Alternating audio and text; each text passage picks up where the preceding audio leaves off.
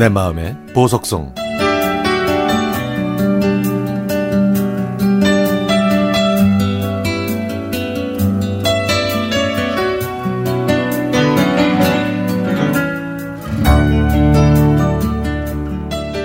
얼마 전 휴일에 모처럼 남편과 느긋하게 늦은 아침을 먹고 있는데 남편의 휴대전화가 울렸습니다.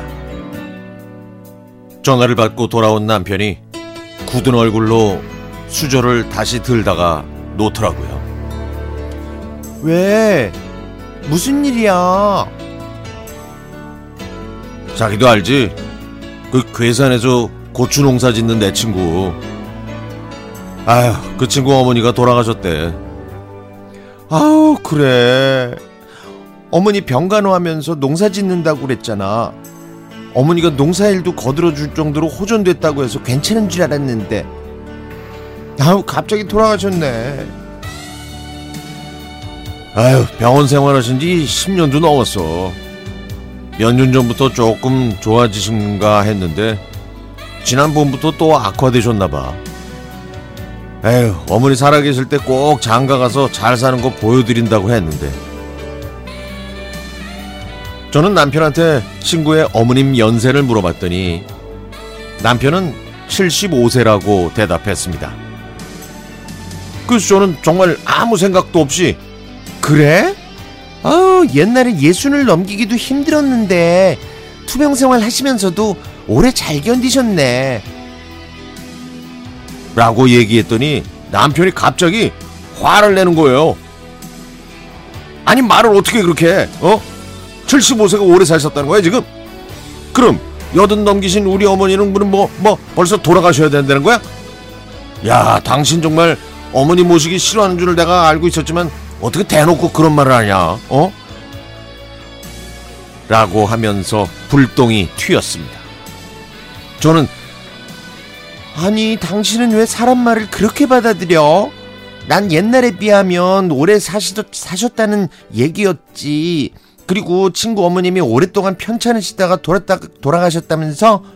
아우, 오해하지 마.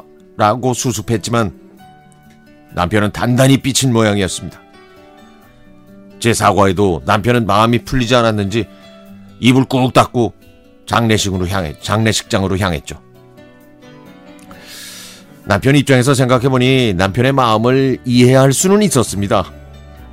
시어머니께서는 마흔 넘어서 어렵게 저희 남편을 낳으셨지만 아버님이 일찍 돌아가시는 바람에 어머님은 아들을 남편처럼 여기면서 사셨죠.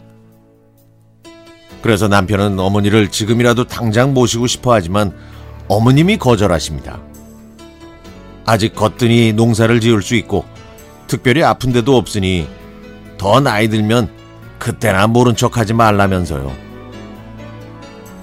그런데 제가 75세에 돌아가신 남편 친구의 어머님에 대해 투병 생활하시면서도 오래 잘 견뎌주셨다는 이야기를 했다가 아, 이렇게 오해를 살 줄은 몰랐죠.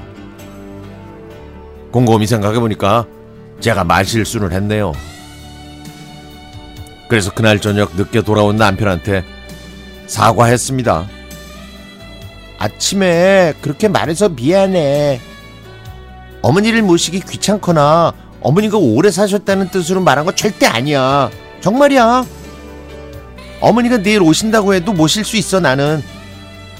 또 우리가 이사할 때도 세 식구밖에 안 됐는데 방 세 개 있는 집 어짜고 한 거 내 생각이었잖아. 그러니까 오해하지 말라고. 나 어머니가 건강하게 오래 사시길 원하는 며느리라고. 응? 라고 말했더니 남편이 웃으면서 그러네요. 야, 나도 알아. 아니, 자기가 어머니 모시기 싫어하거나 오래 사셨다는 의미로 얘기 안 했다는 거. 아까는 친구 어머님이 한 분, 두 분 떠나시니까 예민해져서 그랬어. 혼자 사시는 어머니 생각도 나고. 자기가 그런 뜻으로 이야기한 거 아닌 거 다 알고 있어요. 아유, 지금 생각해봐도 남편한테 미안하네요. 자기야, 나 어머님 좋아하는 거 알지? 내가 자기를 사랑하는 만큼 죄송합니다. 자기를 낳아주신 어머니 나중에라도 모시게 되면 잘 모실게. 미안하고 사랑해.